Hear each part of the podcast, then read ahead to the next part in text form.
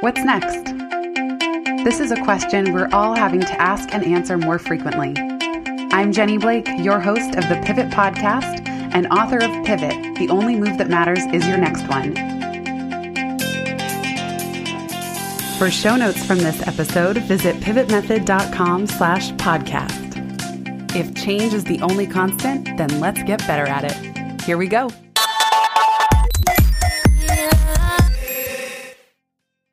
Welcome back, everybody. I am so excited to be here today with Laura Vanderkam, who is the best selling author of What the Most Successful People Do Before Breakfast, All the Money in the World, 168 Hours, Grind Hopping, I Know How She Does It, and her latest book, which is the subject of today's conversation, Off the Clock Feel Less Busy While Getting More Done. I know Laura personally. We cross paths quite a lot in and out of the city, even though she doesn't live in New York. Uh, and I'm amazed at not only how prolific she is, but she's doing this with her husband and four children living just outside of Philadelphia.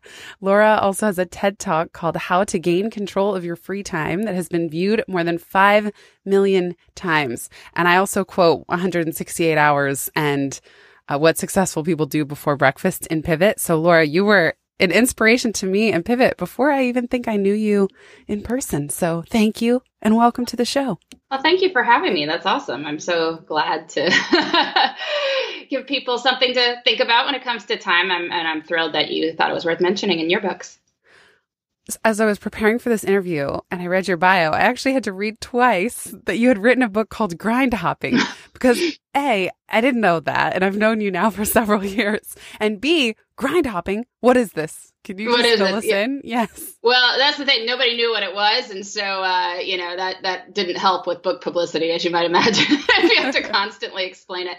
Um, so not surprisingly, uh, no one has read it. Uh, this is a book I wrote when I was like 26 years old, and it was my first foray into publishing under my own name. I had um, done some ghostwriting before that. Um, but it was a, about the rise of self employment among young people. And so it was about hopping out of the grind. Um, and uh, yeah, you know, build a rewarding career without paying your dues, I believe was the subtitle. So I profiled lots of people who were starting their careers running their own businesses. Um, with the idea that actually you can go back in afterwards if you would like to. There are people who work for themselves for years and then get normal jobs. Um, it doesn't have to be the other way around that you do your normal job first and then try the entrepreneurial path. Uh, and that there are some real upsides actually to starting your career in um, a self-employed fashion in that like you're running a business you learn all sorts of skills. Uh, yes you can learn skills from other people um, from your your bosses and coworkers and all that but there are certain skills involved in running your own business that will serve you well in other um, professional pursuits later. So that was what it was about. I still think it's a good idea, but you know, getting it out there is hard to do. I feel like if side hustle became a thing, grind hopping should definitely be a thing. And it's also controversial. I would have thought it would spark a lot of conversation because, of course, the critique of especially the millennial and even Gen Z generations are that they don't want to pay their dues. And then and then those same groups would say, well, why should I pay dues if I'm doing, as there's a new book out called Bullshit Jobs? Like if I'm doing bullshit work, why does anyone need to be doing it? Yeah. Well, I, I do think that the idea of paying your dues is, is overrated as we normally think of it. I mean, yes, we all get better at stuff the more we do it. There's also wisdom gained from the longer you're kind of in the world, learning about how it works and how other people work. Um, so, so there's something to that. However, um, I don't necessarily think that, uh, you know, the idea of paying your dues at a big corporation for many years in order to then do what you want, it just doesn't make sense to younger people who can see that the corporation will spit you out on the street in an instant yes. if they want to. Like, there's no reason for you to feel loyalty to an organization that really doesn't have any long term loyalty to you. Now, there's some places that are different again, but a lot of places that aren't. And so you have to have that sort of sense of agency over your career from the beginning. And for many people, I think that early self employment can be a big part of that um, in terms of trying out stuff you really want to do, gaining skills in the field you really want to do instead of just trying to do something um, adjacent to it. I also feel like one wouldn't want to categorically write off all quote entry level work. I remember when I was an intern in college and the manager I was working at Rock the Vote and the executive director at the time got so mad at me when I didn't know how to do a mail merge. Like I just remember her being very cranky about it. So I'm like, okay, I'm going to go teach myself how to do a mail merge and save myself all kinds of time. And, you know, maybe someone would say, "Oh, I don't want to be responsible for pr- merging an, a list of names and addresses with printing labels, you know, shipping labels." However, I then went on to use this mail merge function for the next 10 years. So there is a lot of that stuff that if you can find the challenge and the joy, even in something that seems menial, that it does come through later on somehow. And that's what you're saying too, especially in running your own business, because usually there is no one else to do it. Yeah, so you'll learn everything. so right. mail merge could be learned at a big corporation. Mail merge could be learned on your own. I mean, there's all Absolutely. sorts of ways to learn or not learn mail merge. I, I, confess, I'm not sure I know how to do it. I think I'd probably figure it out. I could watch a YouTube tutorial, I suppose. okay, and before we get to off the clock, I have a feeling that listeners will want to know, simply because I said it in your list of books, what do the most successful people do before breakfast? Uh, yeah, well, it's for that title worked a lot better than grind hopping. I got to tell you. I remember so, when that book and your articles like tore through Fast Company, and ever like it's just such a viral concept. people couldn't help but click on it. It was yeah. it was funny to me. Um, and and I've had people report on that phenomenon later that people have included it like in a list of other things, right? Um, and wherever it is in the list, it will be the most clicked on thing because it's just Amazing. like clickbait. Uh, know, you, you can't help so yourself. compelling. Like, yeah. what is it that the most successful people do before breakfast? Yes. Well, it, I mean, the long and short of it, it's anything that is important to you that life has a way of crowding out. And so I have written about time management for many years. And as I was studying lots of people's schedules, I would see that people who did have very full lives, who were somehow making time for maybe it's regular exercise, maybe it's um, spiritual pursuits like reading uh, religious tracts or meditating or praying, um, people who had big jobs but also had creative pursuits, like they were going to write that novel on the side, almost inevitably, these people were getting up early to do it. And the reason is that for most people, this is a time of day that you can have to yourself before everybody else wants a piece of you, you know, both at work and at home. Um, it's also when most people, not all, but most people have more discipline and energy and focus. Um, so it's the time that you can focus on those things that are difficult but doable, that are important but not urgent. Um, you know, whereas the stuff like deleting your email is probably best reserved for like 2:30 in the afternoon when you can't do anything else because you're in that mid-afternoon slump. So yeah, you know, whatever it is that matters to you that you can't make time for in the rest of your life, try getting up a little bit early and doing it. Um, I don't believe that people should skimp on sleep necessarily to uh, get up early to do great things. But uh, if people look at how they're spending their time, most people are not spending their time immediately before bed in all that wonderful ways. a lot of people are, you know, surfing the web, puttering around the house, like you know, hitting next in the Netflix queue. I mean, you know, it's not on Love Island. Uh, yeah, it's it's nothing that would like you know is advancing their life in particular ways. Uh, and so, if that is you, and I'm not saying it is, but if that is you, you might want to just cut that off a little bit earlier, go to bed a little bit earlier, wake up a little bit earlier, uh, then you can turn unproductive evening hours into productive morning hours. And so, you know, the people I've studied who manage to get a lot done besides the things they have to do for work and have to do for their families, it tends to be the mornings. Hmm.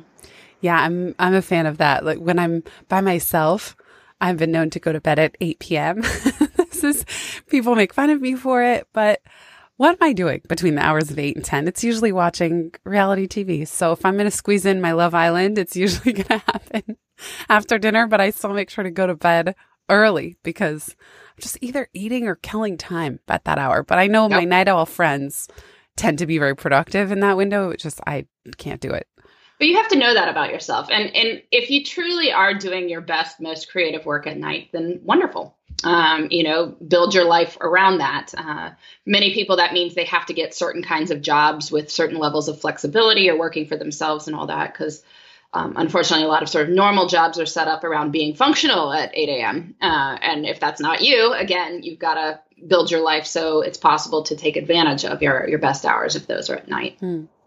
Well, that brings us to the subject of off the clock, Which what I loved is that you say this is not a productivity book. It's not how to squeeze in more into less time and be obsessive about time and the clock. That really what you are curious about in this one is the sense of time freedom, which you say is magical and often tends to be rare and fleeting.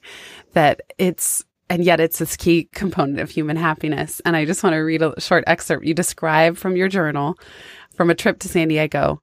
You say, I can't say I had any particularly deep thoughts, just a lot of staring at the ocean and reading and thinking.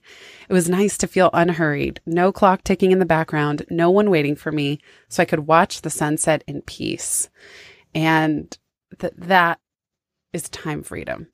And I, and yet here you are with four kids and a husband. I can imagine that time freedom has been a journey to figure out how to create that feeling in your day to day life, not just when you're on vacation. Yeah, and well, for that matter, only specific sorts of vacations. Because if I have the four kids with me, it's pretty hard to relax and watch the sunset in peace. Because inevitably, I have to go to the bathroom. Right. feed her. Yeah. Anyway, um, and they're all under eight still, right? Well, no, no, they well they keep growing. It's a funny thing. They're they're uh, the oldest is now eleven. Okay. Um, 11, 8, 6, and 3.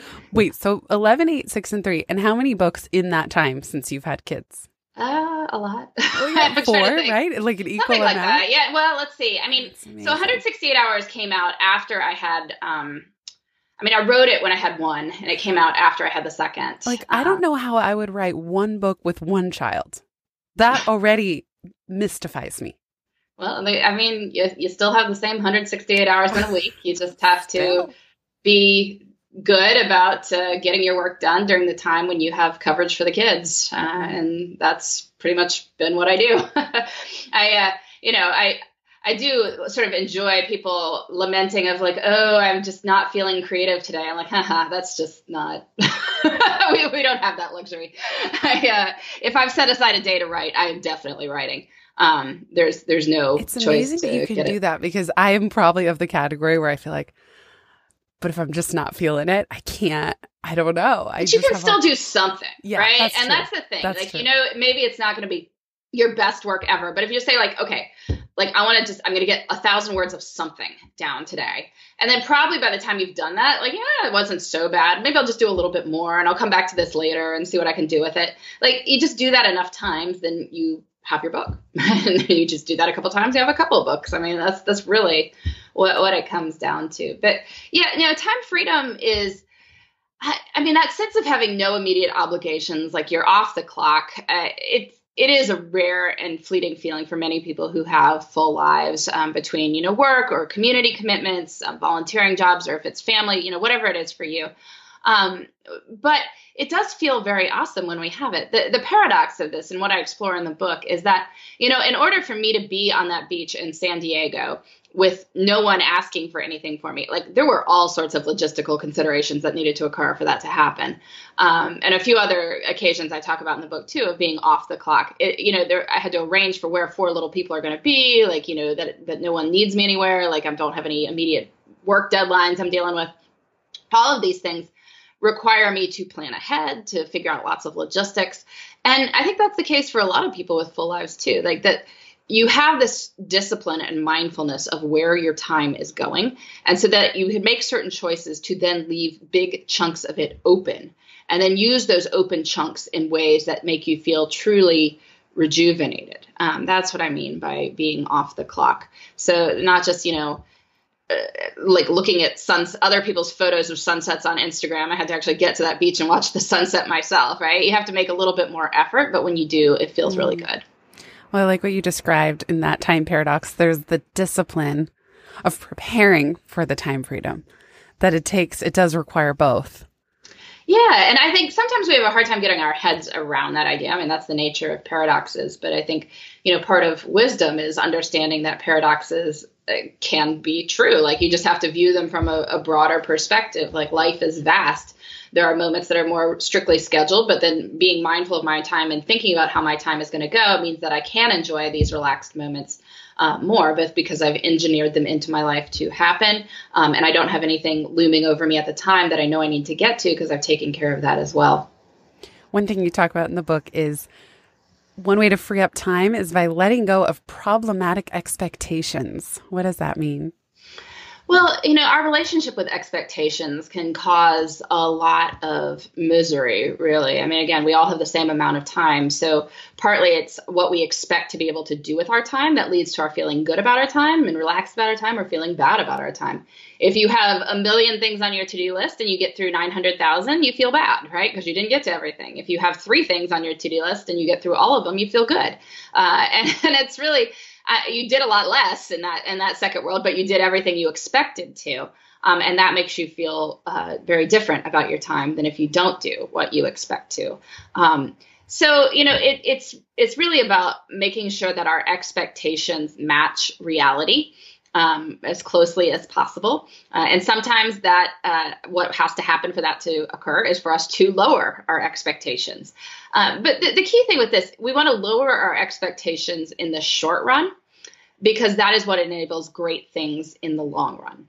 Mm. So I really do think, you know, we overestimate what we can do on any given day, but we underestimate what we can do in the long run. If you think about something like writing an 80,000 word book, like, let's say you wanted to be done with that in a year. Well, that's, you know, seems like a lot. Like, oh, that's a lot. If you're sitting there, like, how am I going to get through 80,000 words? That seems like this huge project. You wind up putting it off and like not getting to it and like then, you know, crashing toward the deadline and feeling like life is crazy. Or you could say, well, that's, you know, 50 weeks from now. Why don't I write 1,600 words a week? And if I write 1,600 words a week, that means I could write 400 words Monday through Thursday um, during those weeks. Well, 400 words is nothing right? Like that, you you send that many emails by 10 a.m. every day. Like you you just write a little bit every day. So lower your expectations in the short run. So there's this almost nothing, uh, but you just keep going. Mm-hmm. And when you just keep going, that is when you are able to be incredibly productive in the long run. I loved that. Where just everything you just said. And by the way, I did this exercise of trying to capture of one anecdote of my life every day. It didn't last that long, but it was a little sprint I did in the summer. And yeah, 15, 10, 15 minutes produced about 400 to 500 words. As in, I wasn't trying to fill the page. It does happen very quickly. And I love how in the book you said you were very curious by people who seem relaxed and yet get so much done, as I am saying to you, four books and four kids. But that this secret of prolificacy where small things done repeatedly add up and I know that was true for me working on Pivot because although I was self employed, I had to keep my business going. I had to keep paying the bills. So it's not like I all either was just romantically writing all day, every day. I could squeeze in about 15 to 30 minutes at a time outside of a few really intense weekend, full weekend sprints but that'll do it, right? I mean, you yeah, read the book. Yeah, exactly. yeah, it, you know, it does. It, you don't have to do much, but you just have to keep doing it. Mm. Uh, and that's really for anything in life. You know, people who lose large amounts of weight, for instance, it tends to be about a pound a week. But you know, a pound a week over a year is 50 pounds. That's a lot. Um, you will definitely see that on someone. Uh, you know, people who are taking up running, you just try to do a little bit more each week, you know, and, and it adds up. Like you could definitely be running you know half marathon in the first year easily um, by just a little bit more at, at a time. Or you know it, it's anything along those lines. You want to read a huge book like just do it in five minute spurts here and there you know five minutes while you're waiting for a phone call to start. Those add up. And next thing you know you're through war and peace. So it seems like the converse of this small things adding up is small tasks that aren't part of our biggest time values. You know, you talk about that people are a great investment of time.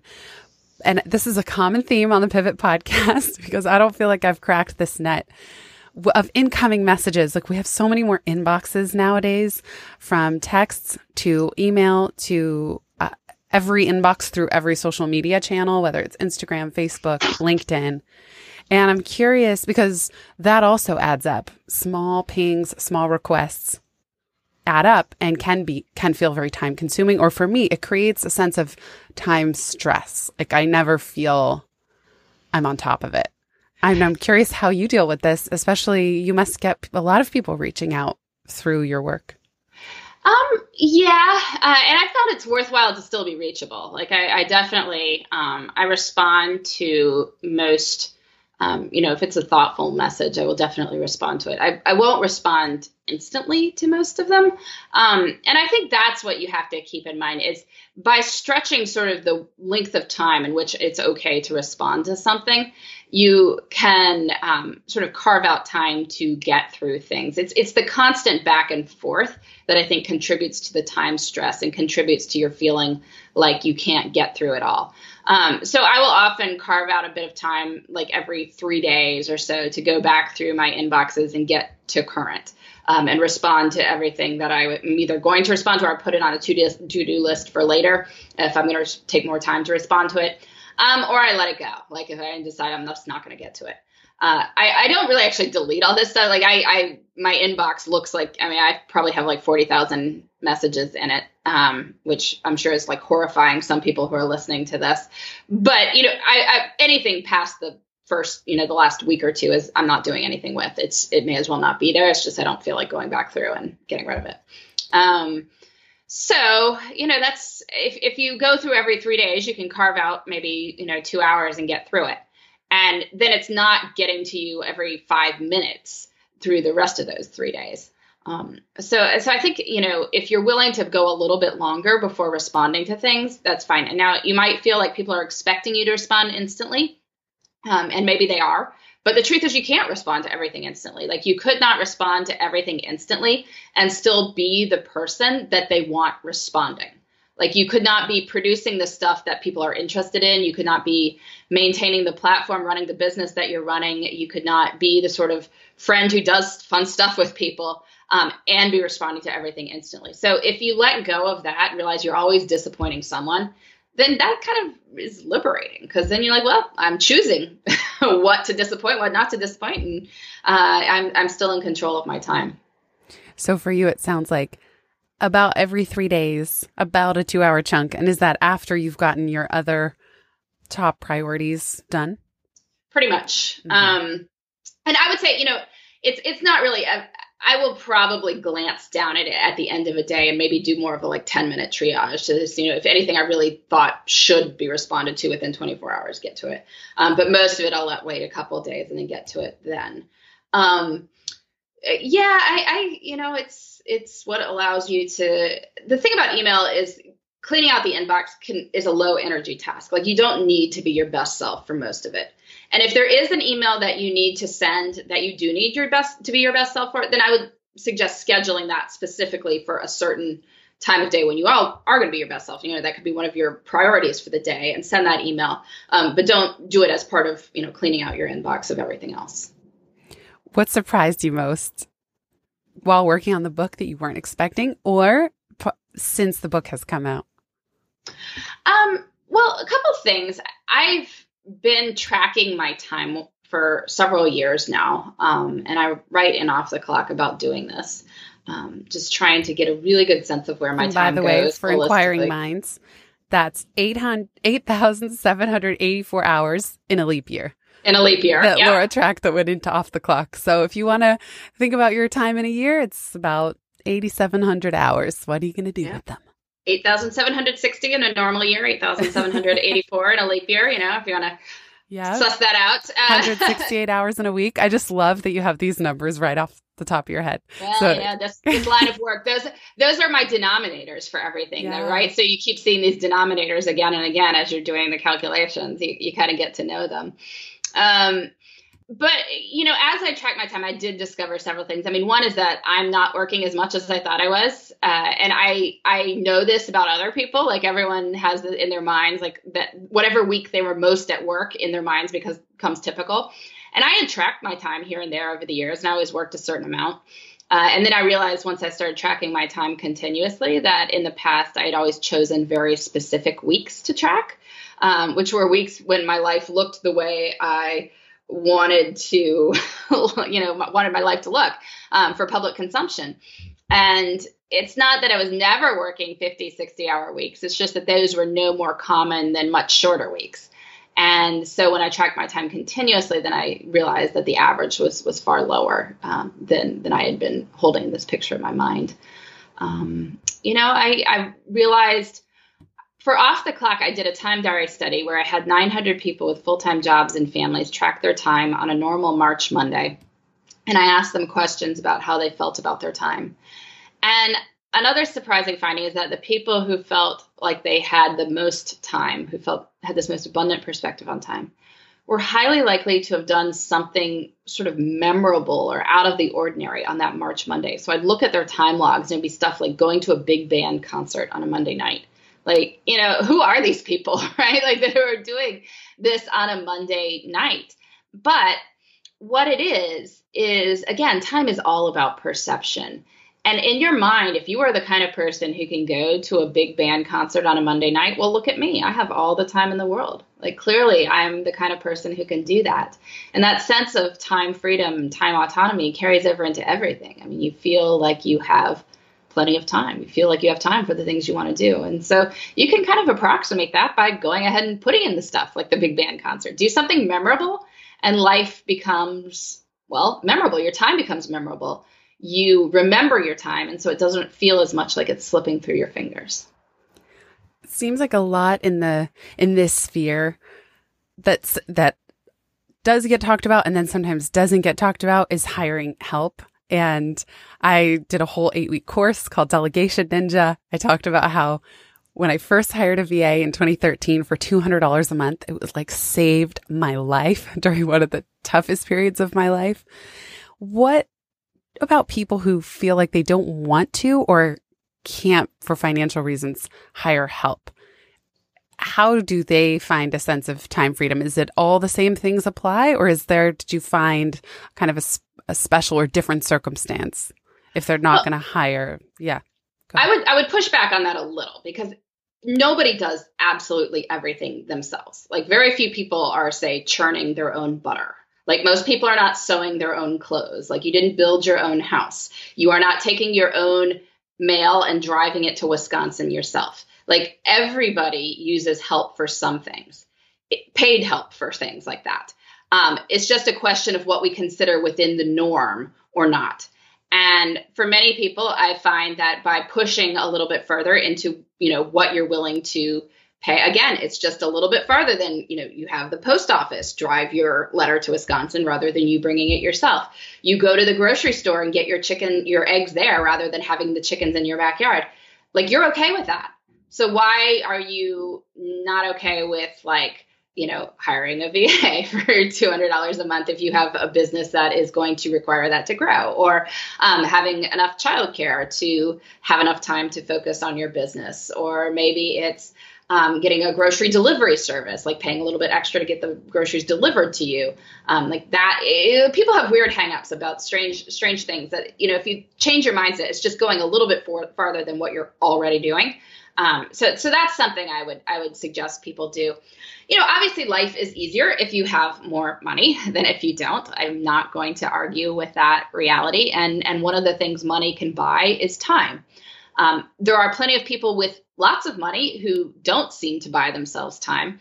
We had this. I don't. I don't know how much you've driven around the Washington D.C. area, south of Washington D.C. Um, we've been driving through there because we had a couple car trips to North Carolina recently, and they have this whole variable toll system. And uh, you know, if if the toll is high, it means the traffic is terrible, um, and you're going to save a ton of time by paying the toll. And, you know, so we're like, okay, well, well I guess we'll pay the toll. we'll go through it, you know, save ourselves an hour stuck in traffic. And you're looking over at, at the lane that is the traffic, and there's plenty of people in like very nice luxury cars sitting over there. It's it's interesting to me um, that uh, you know the, we don't feel the same way about spending money to buy time as we somehow do about spending money to buy things. Mm. But I, that said, I, I would say you know figure out what the biggest pain points are for you. Um, and then figure out what you can do about them. You can, you know, outsource them. That's always an option. It could be that you could minimize them. Um, it could also be that you can ignore them. Um, there's sometimes things that just don't have to be done. Like it's entirely possible to not do most things in, in life, and, and you know somehow life will continue.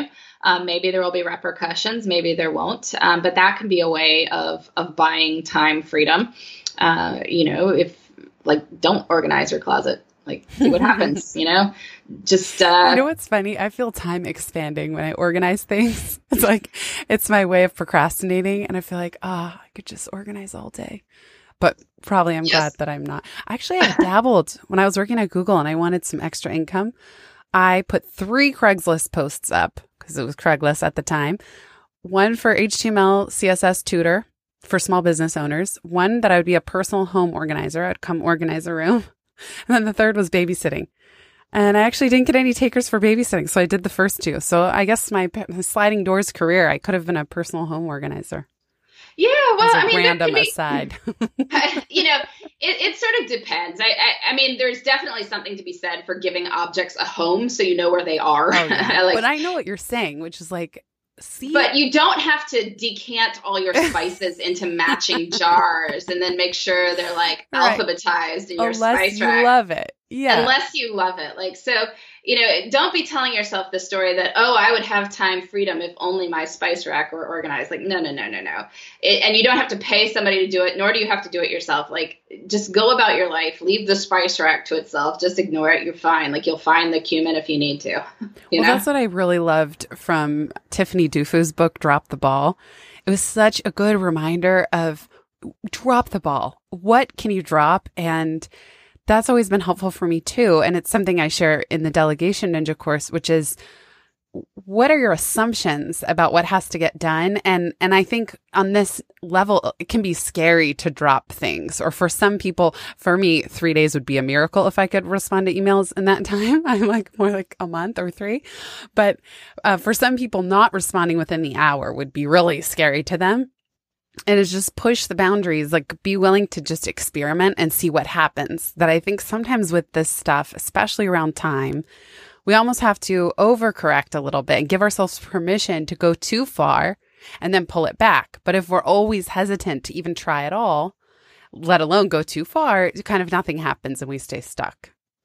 Yeah, I would agree. I mean, it's your life. You should just be bold and do what you need to do, um, you know, and see what happens see what happens, right? And, eh, you know, in many cases, you're better off asking for forgiveness than permission. Not everything, but, you know, if you're the sort of responsible, upright citizen who's listening to this podcast, like my guess is you could probably push a little farther um, to see what, what you can do. And if it doesn't work, fine, but now you know. Um, but instead of just, you know, artificially setting your limits in a way um, that keeps you from living the life you want. Well, I love love this question. I always like to leave people with a piece of homework or something they could try. So, one, figure out what the biggest pain points are. And then you also share four great reflection questions that someone could ask at the end of a day. You call it, you call it tending to your garden. Can you share what those questions are and if there's anything else that you would want to leave listeners with? Yeah, so I mean, one of the reasons I track my time is so I can see what I like and what I don't like and what I want to do differently. And I know not everyone is going to track their time for any significant quantity of hours. I mean, even a day, let alone, you know, weeks or months or years. But one of the ways you can sort of back into spending your time better is just reflect at the end of the day. I mean, reflecting in general is a good idea because if you don't reflect on your life, you start to feel like time is getting away from you. It's that pausing to reflect that makes you feel like you have more time.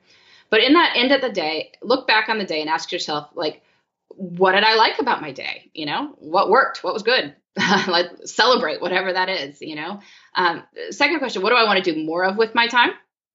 Uh, you know, what would you like to to scale up to to spend more of your hours on? Third question, what do I want to spend less time doing? Um, and and the fourth question is what you know what can I change to make those things happen? And and just by constantly asking yourself these questions, it's it's like weeding your garden or pruning your plants. You you you make it look a little bit better day by day, and then you keep coming back to it because the work is never done. Like the weeds are never 100% gone from the garden. You keep having to come back and get them out again. But you know, in between the weedings, you start to have a really pretty space. And it's the same thing with your schedule. If you keep asking these questions, keep pruning, keep tending, um, you you wind up building the life you want. Mm. I also love what you said about aiming for memories as well, and we know that the research supports this. That money, of course, does not buy happiness, but it's that it's actually experiences that we remember, we cherish, and and and you talk about with people as well. And so it seems like these tending your garden questions and the pruning is so vital. And I love the encouragement that, of course, weeds are going to pop back up this is this is the nature of just time and responsibilities. And then also it seems like, and I know Tim Ferriss does this, he plans a family vacation every six months so that they all collectively have something to look forward to. And it seems like sort of being intentional about memory making experiences and being able to look forward to that would also be a good exercise. Oh yeah, in general with time, um, you know, when we say, I quote, have a quote in this book from somebody that when we say, "Where did the time go?" What we often mean is, "I don't remember where the time went," and that's because you haven't done anything memorable with your time. Uh, there are upsides to routines, but the downside is that you do the same thing over and over again every day. Every day, nothing stands out. Like you don't remember the day. There's no reason to. Uh, so if you want to ask yourself, well, why is today different from other days? You know, why will tomorrow be different from other days? And and some days it's just going to be like maybe, well, I went for a cool walk at lunch, you know, or I spoke with this new colleague who's really cool and I learned something new about her life or um, you know I found this new project at work I could start working on and I got really into it or I read this fascinating article that you know opened up a whole new way of thinking uh, maybe it's that you went for um, somewhere with your family at night that was the you know the big band concert you want to throw that in uh, you know, but then it can be bigger stuff too. Planning in vacations, interesting trips. Um, you know, even just like day trips. So people could use their weekends doing chores and errands and watching TV, or you could say, well, like what's within two hours of me that I could go explore, and then you know take at least one weekend day to go do that. Uh, but if you think about these things and think about planning in memories, your life will just be more memorable. And the way the brain works is you will feel like you will have more time. I love it. Laura, thank you so much for being here. Where can people find you if they want to reach out? Yeah, well, please come visit my website, which is lauravanderkam.com, and you can learn about my various books there, including Off the Clock. Um, I'm also blogging. I'm very 2006 that way.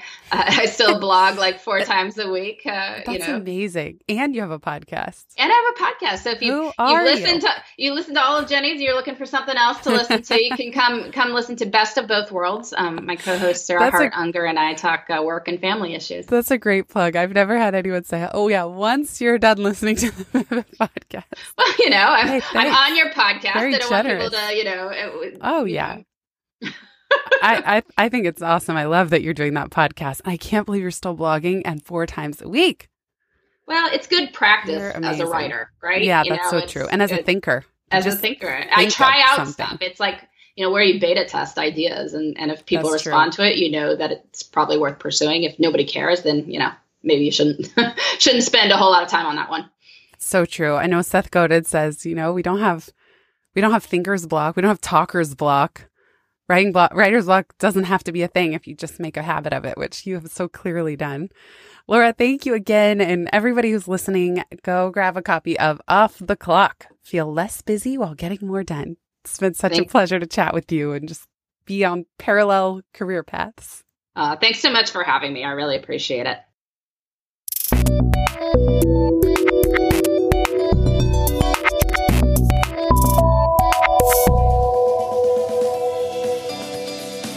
Thanks so much for listening to this episode of the Pivot Podcast. Make sure you don't miss an episode or my insider tips and templates by signing up for Pivot List, a curated twice monthly newsletter where I share the inside scoop on what I'm reading, watching, listening to, and the latest tools I'm geeking out on.